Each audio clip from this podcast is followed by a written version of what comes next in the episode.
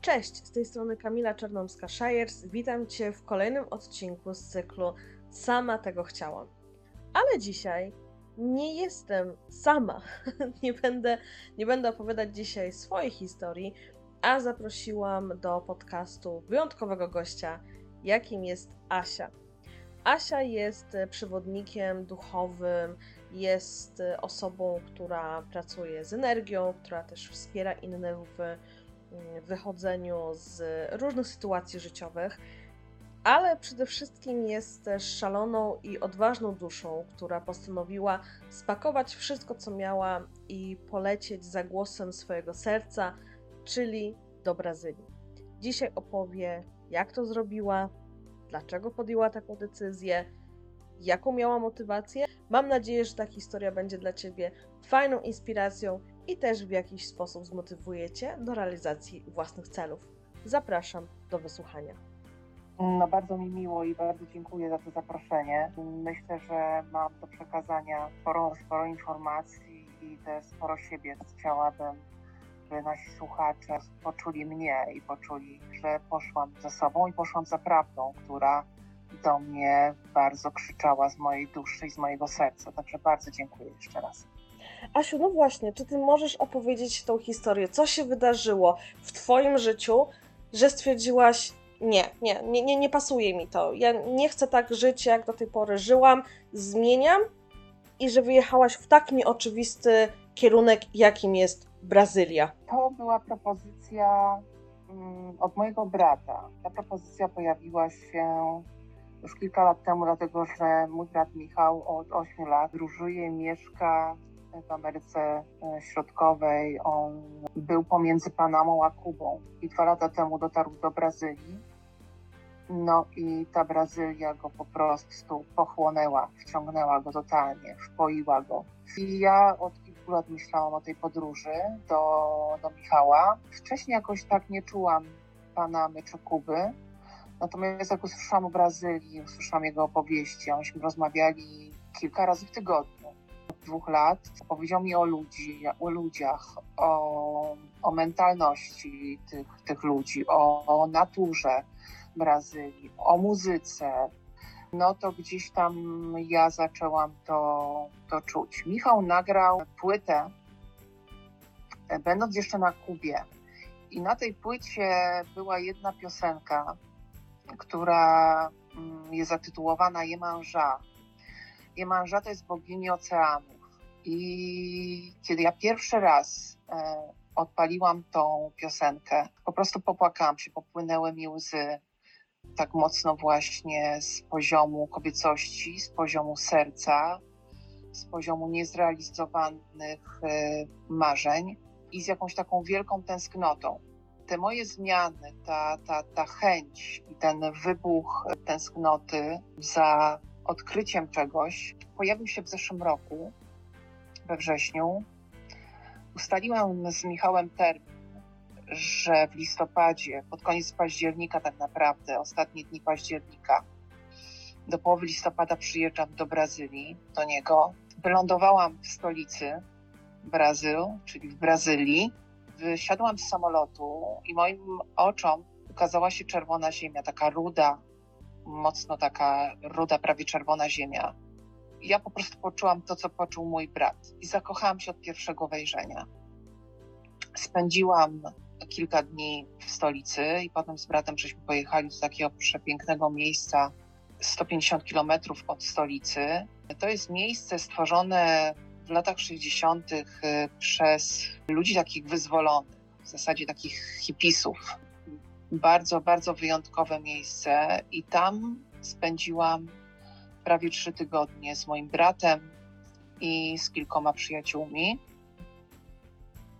Skorzystałam z medycyn naturalnych. Był to przepiękny czas. Otrzymałam od medycyny mm, mnóstwo bardzo interesujących i ważnych informacji dla mnie. I w ogóle, jak myślałam wcześniej o tym, że jadę do, do Brazylii, to mówiłam, że ja jadę po siebie. Mówiłam bratu, powiedziałam mamie, ok, ja jadę, jadę odpocząć, ale jadę po siebie. I rzeczywiście tak to było, tak się to wydarzyło.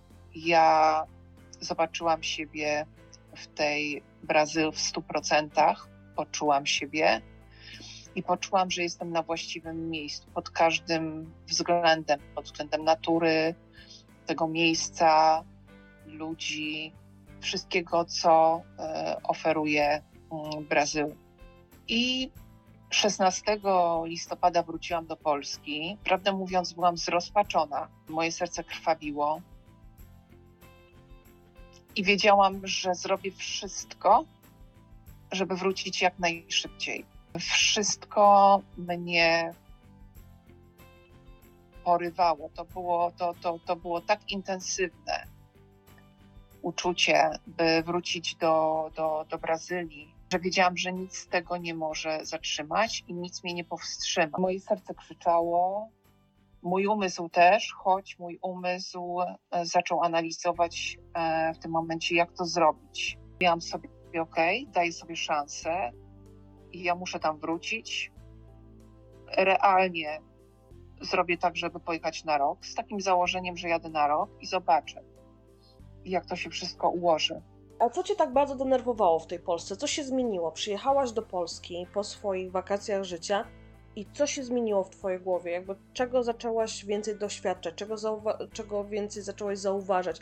Co się takiego wydarzyło, że zdecydowałaś zmienić swoje życie o 180 stopni i dążyć maksymalnie do tego, żeby wrócić do Brazylii? Nie wiem, czy to mam nazwać jakąś taką szarą rzeczywistością, czy życiem w mieście, czy powrotem do bardzo takiej wymagającej pracy. Ja byłam administratorem na nieruchomościach, więc bardzo często stykałam się po prostu z agresją ludzką. Różnica w mentalności, różnica w podejściu do życia. Mm, tutaj w Brazylii ci ludzie się po prostu uśmiechają, oni otwierają ramiona, e, są bardzo serdeczni, widzą cię, patrzą w twoje oczy, są zainteresowani, są empatyczni, tak bym to powiedziała. Ja jeszcze przed tym pierwszym wyjazdem, przed tymi moimi wakacjami, bardzo ciężko pracowałam po kilkanaście godzin na dobę. W pewnym momencie przestałam spać.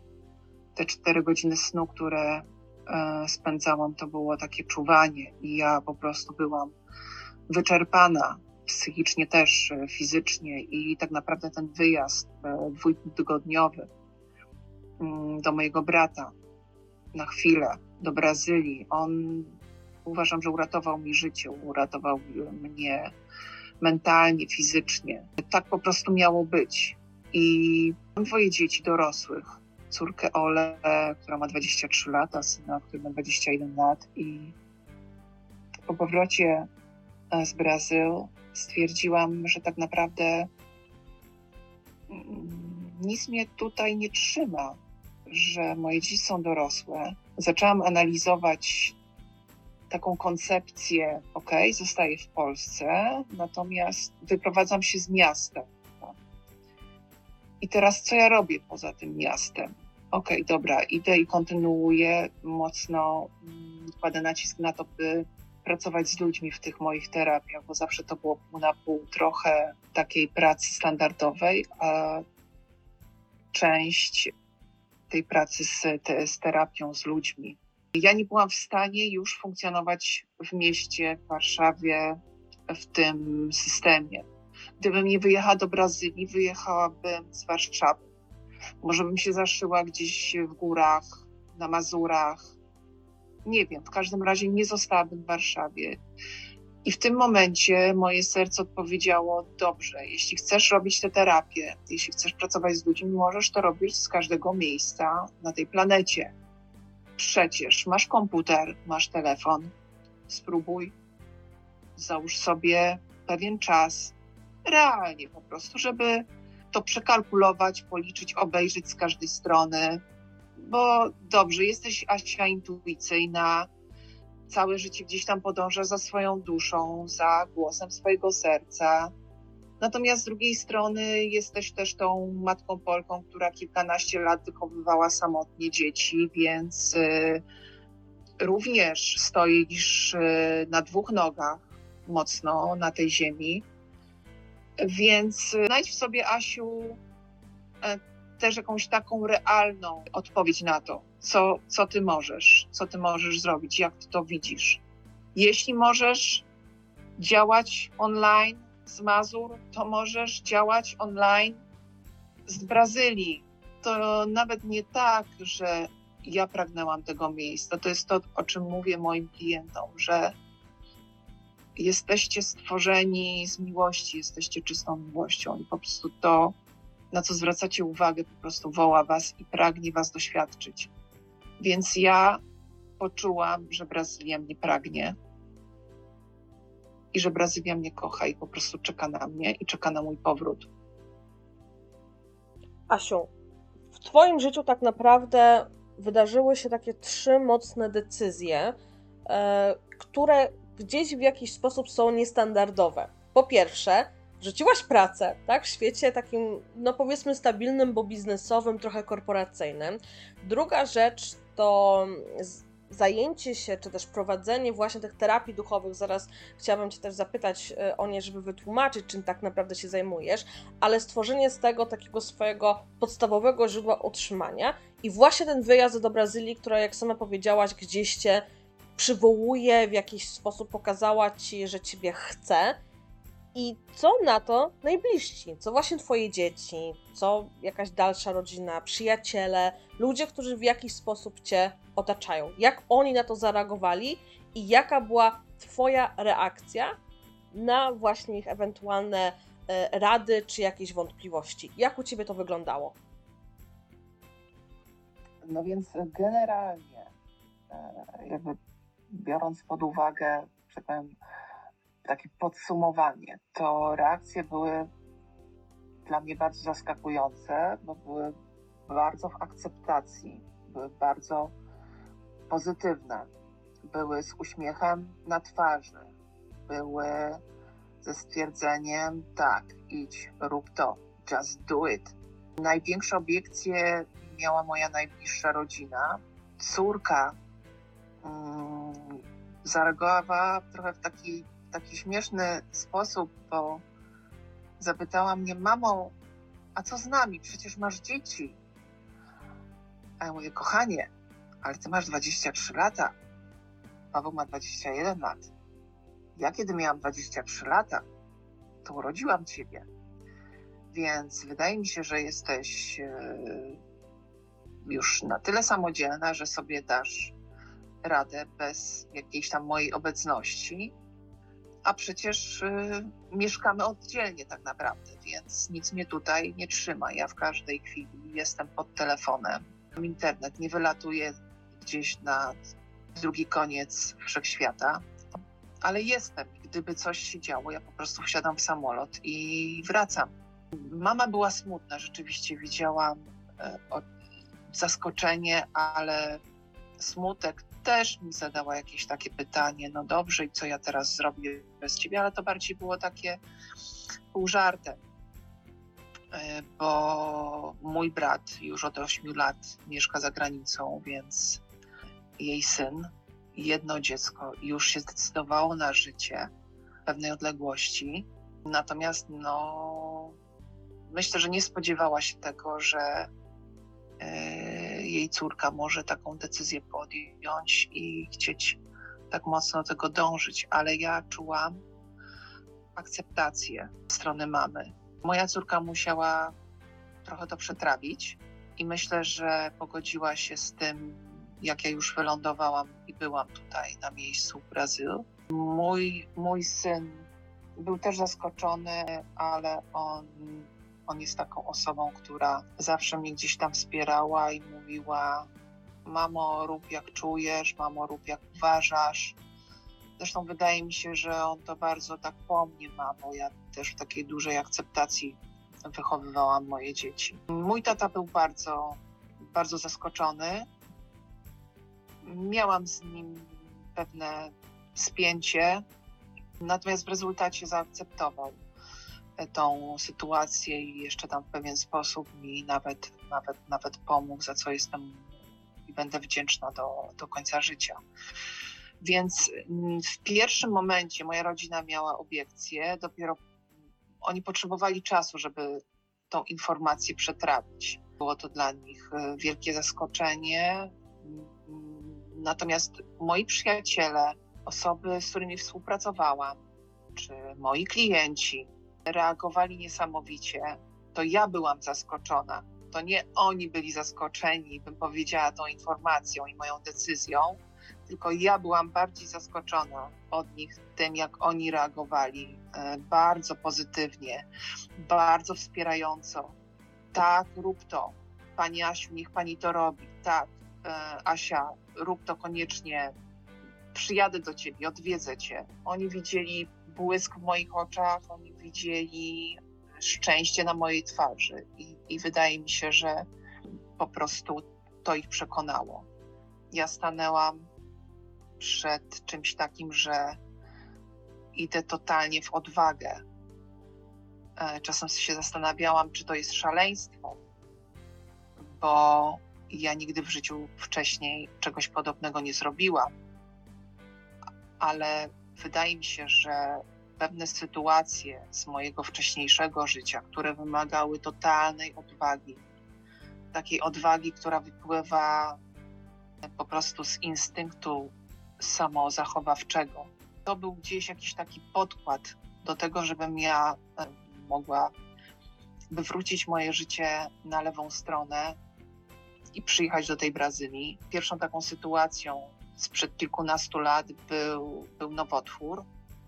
Mm, Miałam raka piersi.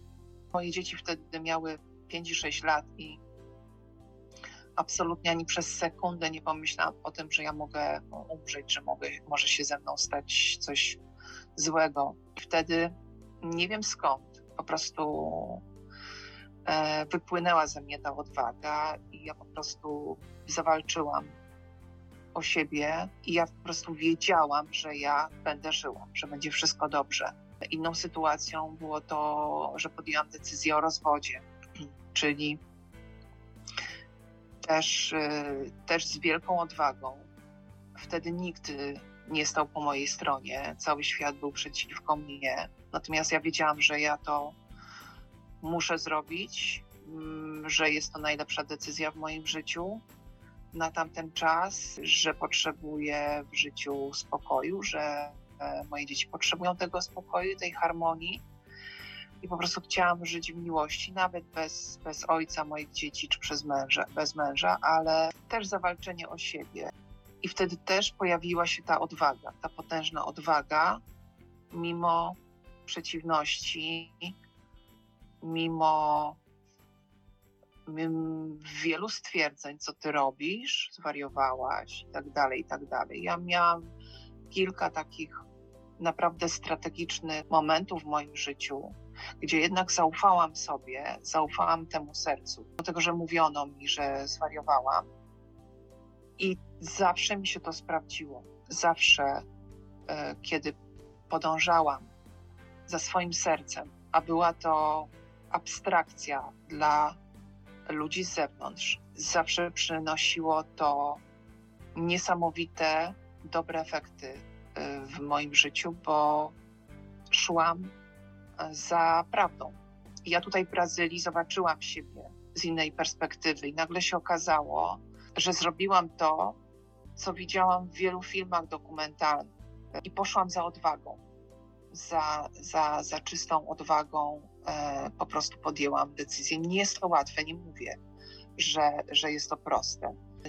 Natomiast to zaufanie sobie, jeśli jeśli coś cię przywołuje, mm, to uważam, że po prostu trzeba za tym iść. Oczywiście sobie jakoś tam zaplanować pewne rzeczy, przemyśleć. No, u mnie to było bardzo szybko, no bo ja już 13 grudnia, czyli po niecałych czterech tygodniach, znalazłam się z powrotem w Brazylii. Ty przyleciałaś sama prawda? Bo oczywiście ja wiem o tym, że ty przyjechałaś mm, i miałaś wsparcie w swoim bracie, ale wy się w konsekwencji tam różnych, mm, różnych wydarzeń rozłączyliście się. I ty w Brazylii, ty całej swojej właśnie prawdzie, swojej odwadze i na tej ziemi zostałaś sama, prawda? Tak, ja jestem, jestem w tej chwili sama. Plan był taki, że spędzę kilka miesięcy z moim bratem, czy tak bardziej przy nim, e, w jego takiej trosce, zaopiekowaniu się, tym bardziej, że ja nie znam portugalskiego. Ja przyjechałam tutaj bez języka portugalskiego. I drugim momentem, myślę, który był jeszcze bardziej wymagający ode mnie odwagi, było to, że ja już na miejscu, tutaj w Brazylii, po półtora miesiąca wspólnego czasu i wspólnego mieszkania z moim bratem, zdecydowałam się przenieść w inne miejsce, już tutaj w tym regionie Bahia, gdzie zostałam totalnie sama. Tej chwili jestem w takiej miejscowości Algodois. No i można by rzec, że to jest wieś. E, jeszcze gdzieś tam w większych miasteczkach czy w miastach nie ma problemu z porozumiewaniem się w języku angielskim.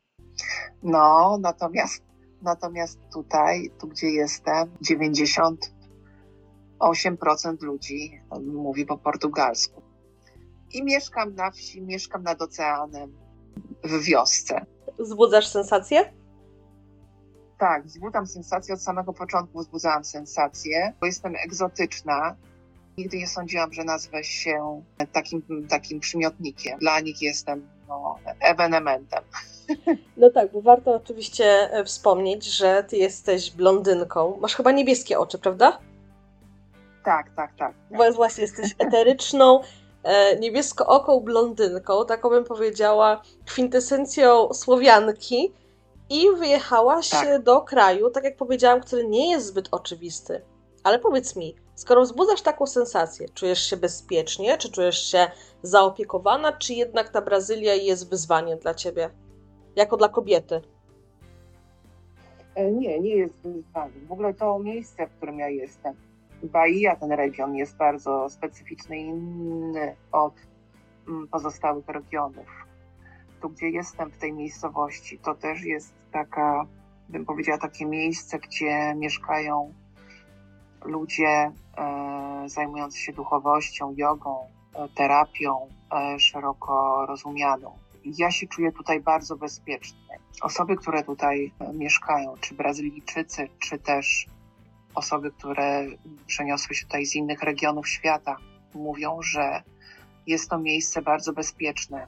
Ja tutaj e, wracając e, z festiwalu na przykład dzisiaj, przed godziną 23, gdzie jest e, totalnie ciemno, czuję się bezpiecznie. Tutaj ludzie zostawiają otwarte domy.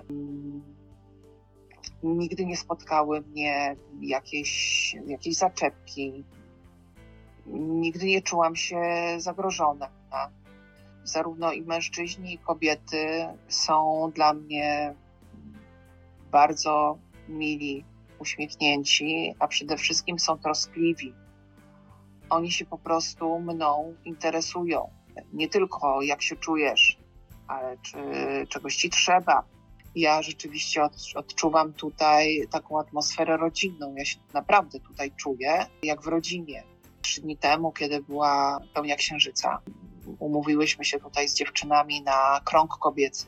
Każda z nich się tam wypowiadała, czego oczekuje po tej pełni. Ja w pierwszym momencie nie chciałam w ogóle mówić i w zupełnie innym momencie tego kręgu, już kiedy żeśmy tam sobie potańczyły, pośpiewały, zaczęłam po prostu mówić. Mm, jak potok moje słowa wypływały ze mnie i one tak wszystkie na mnie spojrzały, zaczęły mnie tulić, powiedziały, tak Asia, my czujemy, że to jest tutaj twoje miejsce, ty jesteś u siebie. I to też był taki e, przełom w moim życiu, kiedy ostatnio czułam się bardzo samotnie. Jednak e, zostawiłam tą swoją rodzinę e, w Polsce i, i mój kraj, moich przyjaciół. Zostawiłam za sobą pewne schematy, pewne standardy, w których żyłam, tak, to, to, to, to wszystko może, nawet y, jeśli nie było do końca fajne i miłe dla mnie, to jednak ja to znałam. Tutaj dla mnie wszystko jest nowe, piękne, ale nowe. To jest tak, jakbym ja codziennie stawała do jakiegoś egzaminu i po prostu nie wiedziała, na jakie pytania trafię. Myślę, że też improwizuję codziennie.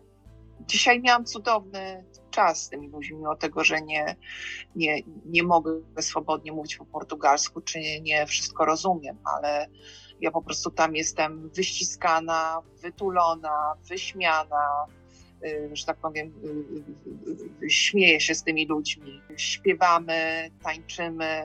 My, my ludzie mamy emocje, mamy energię, mamy wibracje i to się wszystko czuje. I dotarło do mnie, że oczywiście język jest bardzo ważny, ale ja po prostu zaczynam. Ja potrzebuję czasu na to, żeby mówić w tym języku. Natomiast tutaj ja zostałam przyjęta z otwartymi ramionami, naprawdę. I czuję się bezpiecznie, nigdy nie czułam się tutaj zagrożona. Czuję się widziana, czuję się chciana, jestem zapraszana do jakichś takich wspólnych inicjatyw. Wczoraj jeszcze tutaj przed tym festiwalem, który się dzisiaj rozpoczął i jutro będzie drugi dzień kontynuacji, zostałam zaproszona i żeśmy z dziewczynami, z kobietami cudownymi przygotowywały takie tablice z nazwami wystawców. Więc żeśmy wczoraj siedziały, piły pyszną herbatę, jadły i, i słuchałyśmy muzyki, malowałyśmy po prostu te, te nazwy, jakieś tam wzory.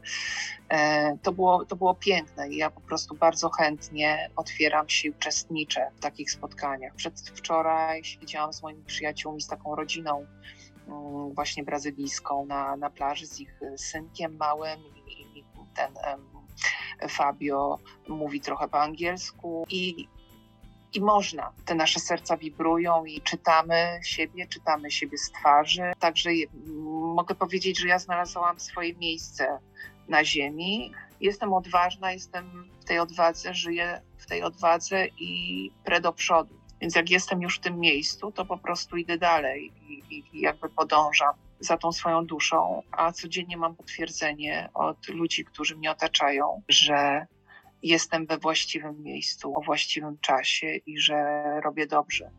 Czyli wyjeżdżając z Polski, miałam akceptację ludzi i przyjeżdżając tutaj, też mam tą akceptację. I ta Polska wypuściła mnie z ramion i wpadłam w ramiona e, Brazylii. Czy ściągasz już swoje rzeczy i czeka cię przeprowadzka z kontenerami? Czy mogę coś ci pomóc? Czy mogę w jakiś sposób cię wesprzeć w tym? Wiesz co, na, na pewno jest niesamowita twoja historia. Natomiast ja, słuchaj, przyjechałam tutaj tak jak e, w zapowiedzi kazałaś e, z trzema walizkami i niedużo mi rzeczy zostało w Polsce. Może malutki kontener. Zresztą całe życie byłam minimalistką. Mam plan, chciałabym w przyszłym roku, może nawet w tym roku, zacząć tutaj transakcję z kupnem ziemi i z budową domu, domku skromnego, nie, nie, niedużego. Nie, ja nie potrzebuję, nie mam y, jakichś y, wybujałych wymagań ale tak, jest taki bardzo, bardzo, bardzo konkretny plan. Nie mogę jeszcze o tym powiedzieć. Na pewno zostaje bardzo dojść. Już znalazłam miejsce konkretnie pomiędzy oceanem a jeziorem. I tak, tak, tak. I to jest moje spełnienie marzeń. I to jest bardzo dla mnie ciekawe, że to spełnienie marzeń to, że będziesz miała swój dom, bo pewnie już sobie też to wizualizujesz i też pewnie już przeglądasz jakieś strony, jak to e, fajnie zrobić, żeby to było właśnie Twoje miejsce na ziemi, Ty realizujesz, pomagając innym w sferze duchowej. I tak na koniec chciałabym, żebyś trochę powiedziała o tym. Myślę, że też dla wielu osób będzie to coś ciekawego i nowego, bo rozwój duchowy dopiero e, u nas kiełkuje. Ja od dziecka byłam osobą sensytywną. U mnie zaczęło się to tak, że ja po prostu miałam sny przepowiadające czy sny prorocze. Potem doszły do tego e, przeczucia na jawie. Czasem widzę obrazy, czasem po prostu wiem. I to jest rzeczywiście taka praca na poziomach wielowymiarowości, dlatego że my nie jesteśmy tylko ciałem fizycznym czy naszymi traumami, przeżyciami obecnym wcieleniu, ale jesteśmy też duszą, sercem, ciałem eterycznym, duchem. Jesteśmy poprzednimi wcieleniami, jesteśmy bardzo złożeni, ale, ale przecudowni, piękni, potężni. I przychodząc tutaj na Ziemię, my mamy taką amnezję. Można powiedzieć, nie pamiętamy o tym, jaką w sobie mamy moc. Moim zdaniem to wszystko stoi na głowie. I ja w swoich terapiach, kiedy ktoś prosi mnie o pomoc, przychodzi do mnie, mówi mi o swoich problemach, o jakichś takich dziwnych sytuacjach, które się wydarzyły w życiu. Ja szukam, głębokie, szukam głębokich przyczyn, analizuję całe życie, analizuję też sprawy rodowe, historie rodowe. I można powiedzieć, że mam sposób na to, żeby to zresetować. Podnoszę potencjały, czyli zawsze proszę też osobę o przedstawienie mi jakichś takich celów, marzeń. Ja podnoszę potencjały tak, żeby te marzenia e, się zrealizowały, czy żeby łatwiej było dojść do tego celu. Daję też coś takiego jak receptę, czyli uczę zarządzać swoim życiem, e, swoją energią. Ja mam mnóstwo historii, gdzie osoby uwierzyły w siebie i rzeczywiście te zmiany nastąpiły i też na poziomie fizycznym w ciele, e, na poziomie mentalnym, duchowym, materialnym. Ja wychodzę z poziomu miłości, z poziomu empatii, bardzo indywidualnie.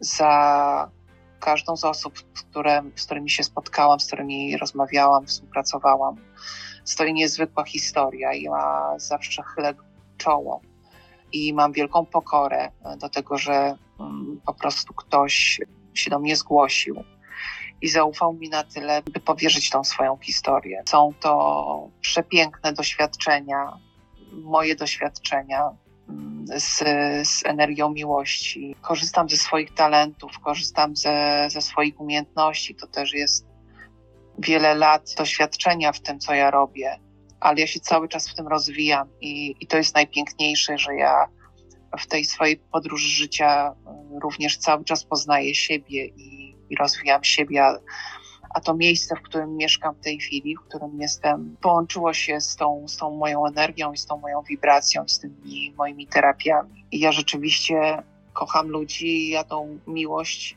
do ludzi wysyłam. I będę dalej szła tą drogą, bo jest to moja droga i, i i jestem w tym prawdziwa.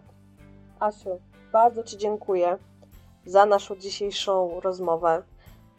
Ja tak czuję, że to jest fantastyczna historia, która właśnie pokazuje taką odwagę i to projektowanie swojego życia, czyli właśnie podążanie za tą naszą kwintesencją. Sama tego chciałam w sposób taki trochę szalony, ale trochę spokojny, taki wyważony, ale tak jak mówisz, odważny. I bardzo się cieszę, że udało nam się złapać. Naprawdę serdecznie Ci dziękuję za to, że znalazłaś e, ten czas i że mogłam Ci przedstawić szerszej publiczności i myślę, że to nie jest nasz ostatni podcast.